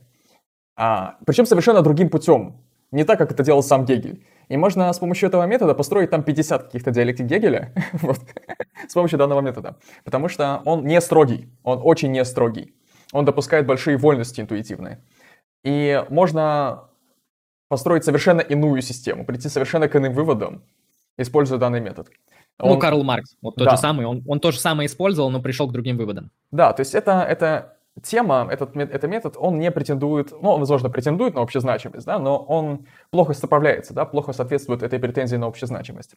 И это, наверное, основная моя претензия вообще ко, ко, ко всему этому. Выглядит красиво, выглядит романтично, когда ты это потихонечку начинаешь понимать, это даже интересно использовать. Но если так подумать, то не обязательно не обязательно наука логики должна выглядеть именно так, как ее описал Кегель. Она могла бы выглядеть разительно по-другому, если бы ее взялся писать другой человек, вот с похожей методологией. Поэтому у меня это основная претензия. Наверное, так, я бы сказал. И эта претензия абсолютно обоснована, потому что, а, грубо говоря, мы с тобой можем две противоположных вещи с помощью диалектики довольно качественно обосновать. Вот, какие бы эти вещи ни были, а, мы можем как бы одним и тем же методом прийти к разным результатам. То есть вообще в чем прикол методологии? То есть зачем вообще нужна такая область в науках, как методология? Методология нужна для того, чтобы нам выработать какие-то принципы и правила того, как нам изучать и познавать тот или иной объект для того, чтобы каждый человек, который понял, как эту методологию использовать, мог, происпользовав эту методологию, прийти к одним и тем же выводам. Например, вот с математикой это довольно понятно. То есть дважды два – четыре.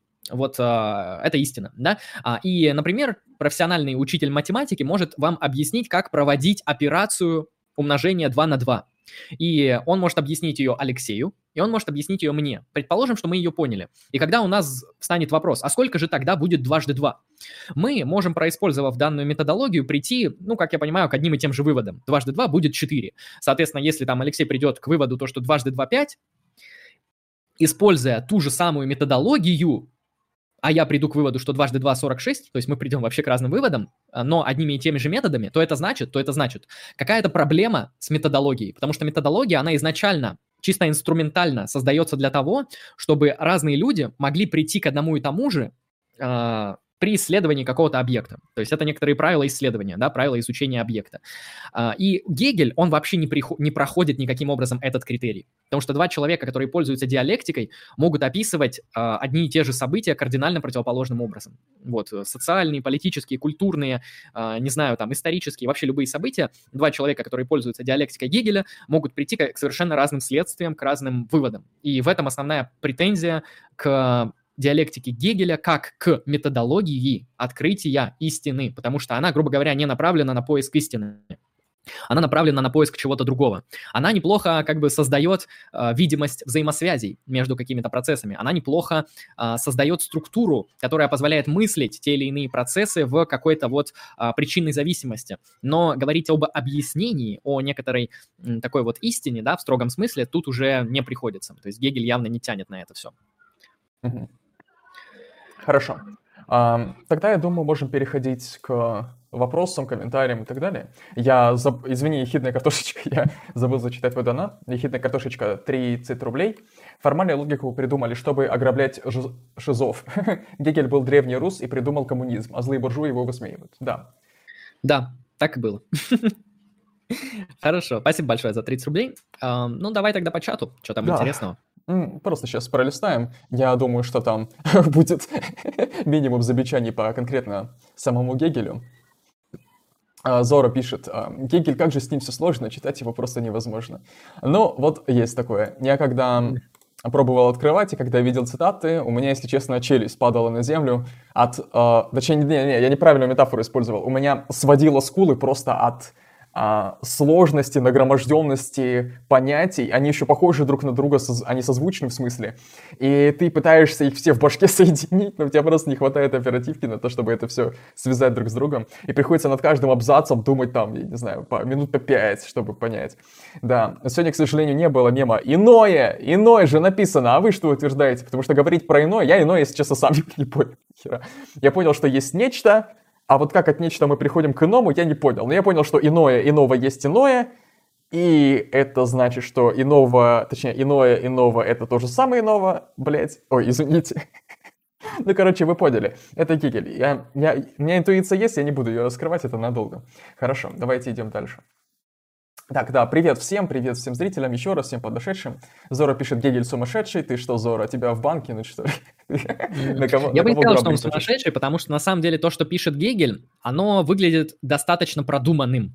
То есть а, чел не несет рандомно бессвязные вещи. То есть человек, в принципе, продуманный. Просто он как бы продумал это с очень как бы специфическим образом. То есть а, а, Гегель точно не шиза, но он странный. То есть он он создал что-то, что как бы больше вводит в заблуждение, а, чем нет. Но при этом он создал это настолько широко, настолько всеобъемлюще, настолько громогласно, что это вот как бы, вы можете сказать, ну, фигня, кому может понравиться подобная философия. Прикол этой философии, которую создал Гегель, в том, что она просто в течение двух веков, а, то есть 19-20 век, она заботила огромное количество философов. И философы, они пытались, вот ближе к 20 веку, у них плюс-минус получилось, когда развилась логика, а, получилось послать Гегеля к черту. Вот просто сказать, Гегель, ты нес херню. Мы это понимали, но мы не могли обосновать. Сейчас мы обосновали. А, то есть Гегель, он как бы создал что-то, что вот создало больше проблем, чем решений. И Гегеля успешно сняли, вот, да, с рельс а, в где-то там 20 веке. Хотя нужно напомнить то, что из-за Гегеля появился Маркс, из-за Гегеля появился Штирнер и очень-очень много всего. Из-за Гегеля, в принципе, появилась а, политическая философия фашизма, которую мы не одобряем. То есть Гегель, он оказал влияние просто на там много на чем. Поэтому, как бы вы ни говорили о том, что он шиз, Uh, вероятнее всего, это не так. И Гегель, наверное, самый продуманный шиз из всех, что был в истории философии. Да. Дальше идет вопрос Джойс Дефо. А каким образом снимается тезис и антитезис? Ну, знаешь, я приведу классический хрестоматийный пример от доктора Попова. Вот есть книга, книга, да? А, книга есть, вот она, «Бытие», да? Потом мы, значит, а, открываем книгу и видим содержание, да? Содержание, оно отрицает книгу. Потому что книга в общем смысле, она не включает в себя какое-то содержание конкретное. Да? Книга, она есть просто книга. Вот, мы получаем книгу, вот, ее отрицание в виде содержания, и потом возвращаемся к самой книге и производим снятие. Говорим, это наука логики Гегеля. Вот. Наука логики — это, получается, снятое через содержание бытие книги. Вот. Примерно таким образом это работает. Да, я бы ответил чуть более абстрактно, меньше конкретики. А, э, спросили, как осуществляется синтез или, или как осуществляется снятие? Снятие.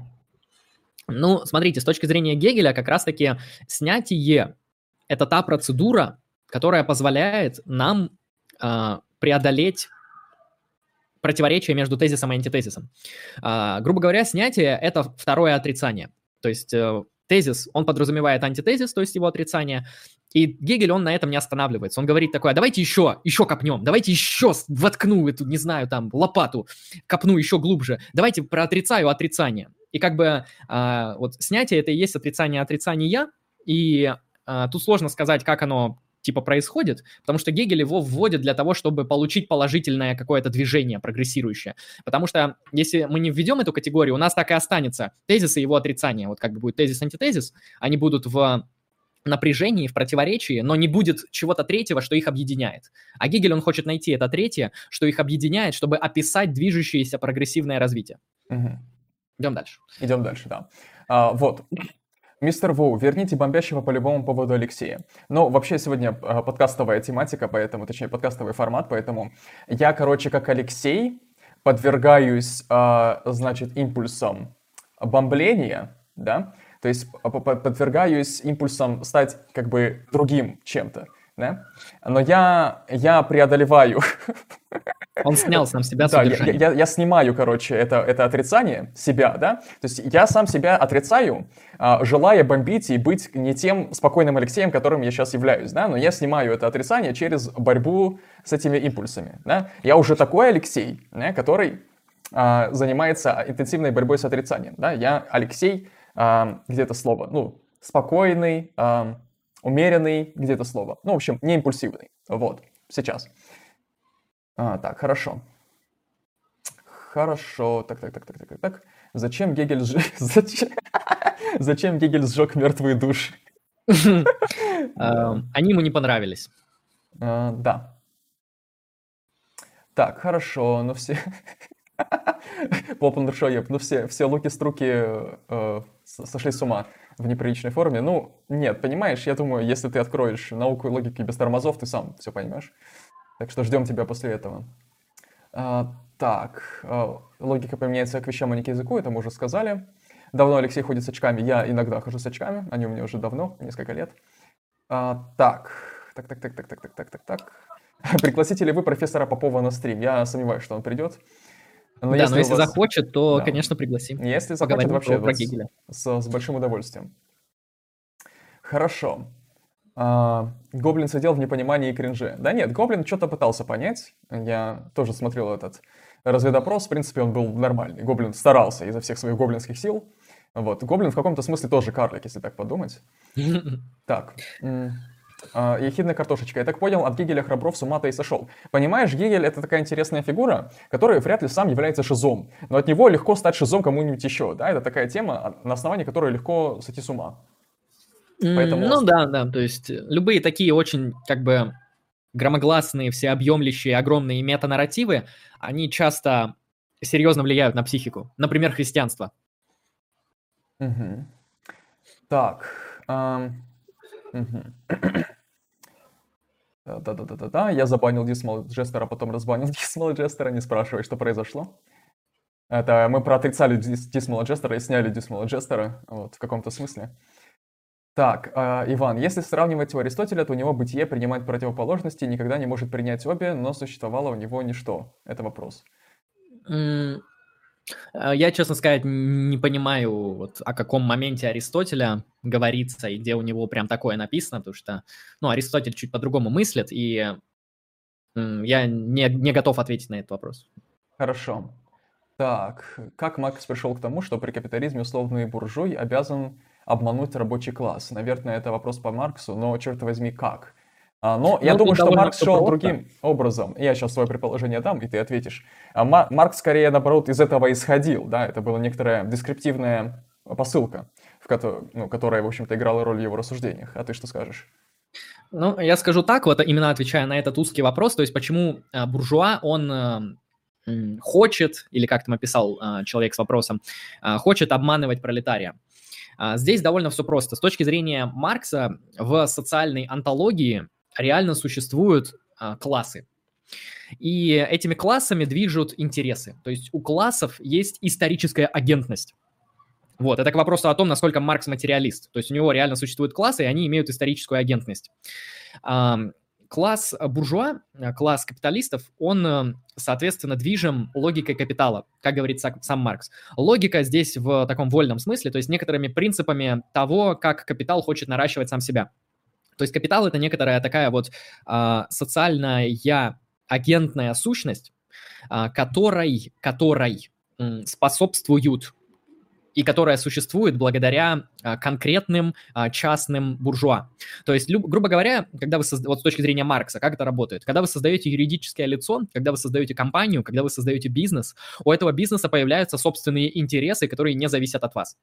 То есть, например, вы хотите спать и есть, а ваш бизнес хочет увеличивать прибыль опа. То есть бизнес, он как бы а, приобретает собственную степень агентности, и, а, грубо говоря, с точки зрения Карла Маркса, почему капитализм – это угнетательская система? Потому что она угнетает и капиталиста, и пролетария. Пролетария по понятным причинам. Капиталиста угнетает э, буржуазная система, капиталистическая система.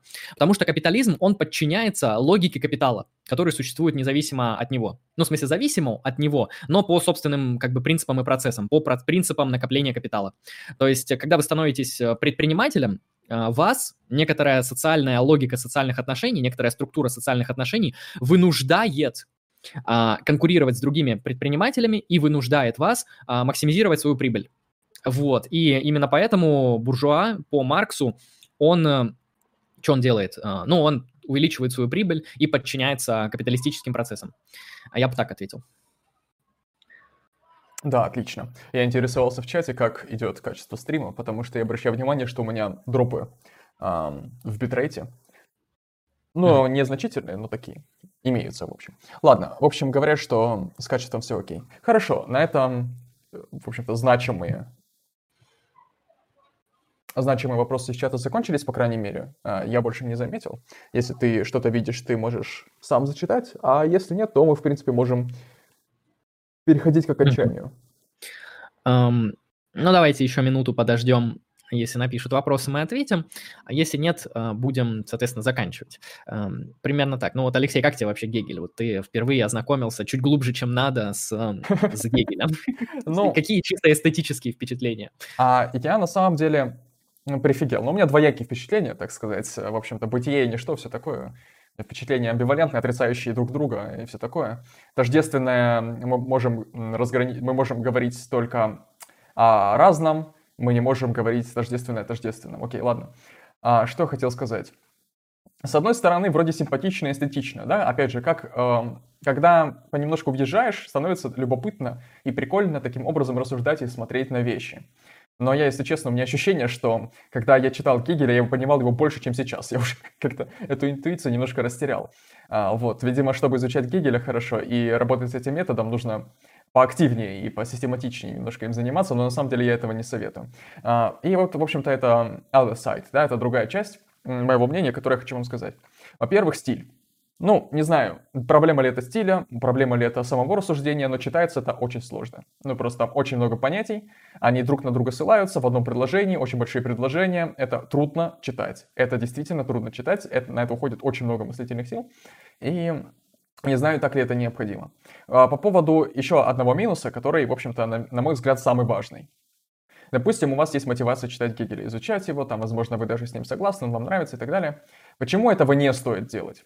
Потому что Гегель, вот его философская система, она в каком-то смысле андеграундная. Да? А, вы, когда въедете в Гегеля, вы, когда станете гегельянцем, а вы автоматически обрубите себе все мосты к нормальным дискуссии. Вот. А, к мейнстримной дискуссии, которой, в общем-то, занимается большая часть людей. Вы обречете себя на существование и на дискуссию вот среди таких же гегельянцев, как и вы. Согласитесь, один философ э, для обсуждения это меньше, чем как бы а, вся философия в мире для обсуждения, да, изнутри изнутри философии, да, через идеи философии, да, потому что философ, он же еще чем интересен? Это человек, который способен пройти мыслительный путь каждой из философских систем, познать ее изнутри, да, то есть поверить в ее истинность, и с точки зрения ее истинности так рассуждать. А, после Гегеля вы не сможете так делать. Вот. Я боюсь, это будет очень сложно, если вы в него поверите. Хорошо. Ну да, там как повезет. Да, а, поэт, да. А, если говорить о том, можете ли вы дискутировать будучи гегельянцем. Я об этом уже говорил, это сложно. Почему? Потому что если вы придерживаетесь одной из мейнстримных систем концепций в так называемой аналитической философии, да, в нынешней современной философии, а, вы сохраняете методологию, вы сохраняете метод рассуждения, с помощью которого вы можете общаться и дискутировать с людьми, которые придерживаются совершенно других взглядов, совершенно других систем, дискутировать э, на, на, на третьи темы какие-то, дискутировать на свои темы, дебатировать и так далее. Если вы гегельянец, то вы э, этой возможности лишаетесь, потому что когда вы дискутируете с кем-то, кто-то дискутирует с вами нормальным методом, а вы дискутируете диалектическим методом. Да, вы апеллируете к каким-то э, странным вещам, странным свойствам и так далее. Поэтому я бы не рекомендовал э, выбирать Гегеля как своего учителя по жизни, как своего личного Брюсали, вот лучше уж почитайте самого Брюсали, так бы я сказал. А так, в целом, ознакомиться можно. Ознакомиться, я думаю, даже стоит, потому что это все-таки значимая фигура, значимая личность, влиятельная личность. Это интересная вещь в какой-то мере, да? То есть, наверное, если это читать как-то опосредованно, то есть через лекции, через какие-то статьи, наверное, первоисточник будет, ну, не очень релевантно. А, На самом деле, когда мы изучаем Гегеля вот через учебную литературу, намного он намного здраво выглядит, намного понятнее, намного uh-huh. интереснее. Потому что мы как бы из вот этого из вот этого то, что ты описал, вот эти нагроможденные, скрупулезные, непонятно что имеющиеся, непонятно какие по сложности предложения, как бы немножко отдаляемся от этого а, анализа и смотрим на саму систему Гегеля. И знаете, система Гегеля, она не менее сложная, чем его предложения, но она более понятная. То есть если предложения, которые, которыми Гегель разъясняет свою систему, они как бы, ну, непонятно, что написано, плюс-минус, а, либо они требуют сверхвысоких усилий, чтобы их понимать, то сама система, в принципе, выглядит как-то интуитивно понятно. То есть выглядит так, как будто вы читаете современный учебник, а, ну, не знаю, по обществознанию. То есть как- как-то он так прям очень интуитивно выглядит на самом деле. А, вот, поэтому изучайте Гегеля лучше через учебную литературу. Там, кстати, спросили, с чего стоит изучать Гегеля, я вот как раз-таки на этот вопрос и отвечу. А, ну, почитайте «Отца и мать», а после этого почитайте учебник по истории и философии МГУшный, главу по Гегелю. Почитайте также «Антисери Реали», главу про Гегеля, а, ну, их вот этот четырехтомник «История западной философии». Там, кстати, неплохо все написано. Если вы хотите чуть-чуть глубже копнуть, то почитайте, по-моему, Куна Фишер, Куна Фишер, а, Гегель, книжка называется, тоже «Историко-философская литература по Гегелю», она более большая. А, вот. А, ну, если хотите почитать самого Гегеля, то начинайте с энциклопедии философских наук. Она намного проще, намного понятнее, намного яснее. И никогда не трогайте, вот в жизни не трогайте феноменологию духа. Потому что наука логики, она хотя бы где-то в начале понятная, а феноменология духа, она вообще непонятная. Ну, то есть это просто мистика. То есть, я не знаю, феноменология духа — это либо сверхкрутой текст, либо сверхпомойный. А по Гегелю, вероятнее всего, и то, и другое одновременно. Эм, да. Вот так вот. Хорошо. Ну, таким образом можем заканчивать, да? Да, вот еще кратко на, на вопрос встречи. Если прийти к двум противоположным выводам, то можно сказать, что метод не рабочий. Э, ну, зависит от науки, потому что, знаешь, ну, в разных науках вообще разные вещи происходят, потому что там химия, она очень сильно отличается от физики и от биологии. Но если в общем сказать, если в общем сказать, то когда вы используете по отношению к там, одному и тому же объекту одну и ту же методологию, то было бы хорошо, было бы хорошо, если вы пришли бы к одним и тем же выводам, либо к выводам, которые хотя бы очень-очень близки. Um, а, вот. Там можно сказать иначе немножко. Когда вы занимаетесь э, и рассуждаете с помощью более или менее практически э, вы используете, когда методологию, которая практически показала свою а, значимость и работоспособность, вы в меньшем количестве случаев пойдете к разным выводам, чем когда вы используете диалектику Гегеля. Потому что, как э, мы уже сказали, можно даже эксперимент провести, лол. Но используя один и тот же метод, можно обосновать, ну, можно приходить к разным выводам, не только вот в ситуации, когда а, есть только я и Андрей, когда мы просто один тезис рассматриваем э, в какой-то одной системе, а когда 100 человек занимаются этим, 100 человек могут прийти к разным а, выводам каким-то. То есть это метод, который не подразумевает а, общезначимость, вот в таком смысле. В то же время, как какая-нибудь математика, да, или физика, они подразумевают общезначимость. И если вы в каких-то теоретических исследованиях математики и физики приходите к а, разным выводам, это, как правило, происходит реже, и, с другой стороны, это по какой-то причине считается научным прогрессом. Вот, я даже а, забавляюсь этого. Да, поэтому скорее это недостаток метода, чем, чем наоборот. В 20 веке Гегеля сняли тем аргументом, что привел Андрей. Это не совсем аргумент, я тебе описываю, как историко-философски а, пытались преодолеть влияние Гегеля аналитическая философия в виде Фреги, в виде Рассела, в виде э, булевой логики, которая была разработана, она сыграла такую историко-философскую роль, что во многом от, Гре- от Гегеля просто открестились. Вот, по крайней мере, в огромных областях философии. То есть Гегель, он остается актуальным до сих пор, потому что есть Жижик. Жижик — это современный философ, он живет прямо в то же время, что и вы, а, и он как бы гегельянец. Вот, это не значит, что Гегель, он ушел в какой-то вообще там, как бы выгнали его из философии. Нет, это не так, но если раньше он был тотальным и всепоглощающим, то вот ближе к 20 веку, а, к концу 19 он подвергся а, сначала небольшой критике в виде Ницше и Киркегора, а потом большой критике в виде ну, логического позитивизма, в виде Рассела, в виде, а, собственно, логического анализа языка, аналитической философии в целом. Вот я тебе так отвечу. Окей. А, хорошо, теперь можем а, уже заканчивать. Да, я под конец зачитаю. Контроним пишет. Не так страшен философ, который снимает тысячи вещей. Страшен философ, который снимает одну вещь тысячу раз, проходя по спирали. Ауф. Ауф. Я, кстати, Это думаю заменить, а, заменить а, термин а, волк-философия на термин фолк-философия. А, вот. Как тебе такое? Я подумаю над этим, но звучит неплохо. Ну, волки хотя бы понимают. Волк — это символ, а фолк — это смысл. Во. Красиво, красиво. Это база. В общем, уважаемые дамы и господа, а, спасибо, что вы присутствовали на данном подкасте, который был посвящен диалектике Гегеля, хотя мы коснулись не только диалектики Гегеля, но и всего и сразу. Но это бывает на наших подкастах. А, вот, спасибо большому, большое человеку, который представился как Максим, который спонсировал этот подкаст. Если вы хотите что-то подобное, организовать подкаст на интересующую вас тему, то вы можете это сделать, пройдя по ссылке на Donation Alerts за 1000 рублей, написав ту тему, которую вы желаете услышать, мы можем, соответственно, через какое-то время соорганизоваться а, и сделать тему, тему по той или иной а, интересующей вас проблеме.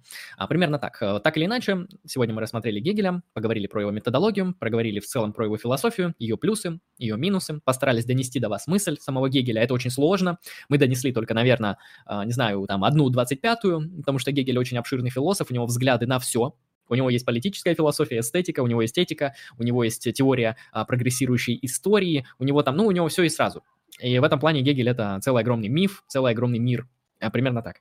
Так или иначе, спасибо вам большое за внимание. Приходите еще на наши, а, соответственно, стримы, на наши подкасты. Подписывайтесь обязательно на канал Extract Philosophy. Находите все ресурсы, которые найдете, и подписывайтесь, чтобы не пропустить никакие наши анонсы.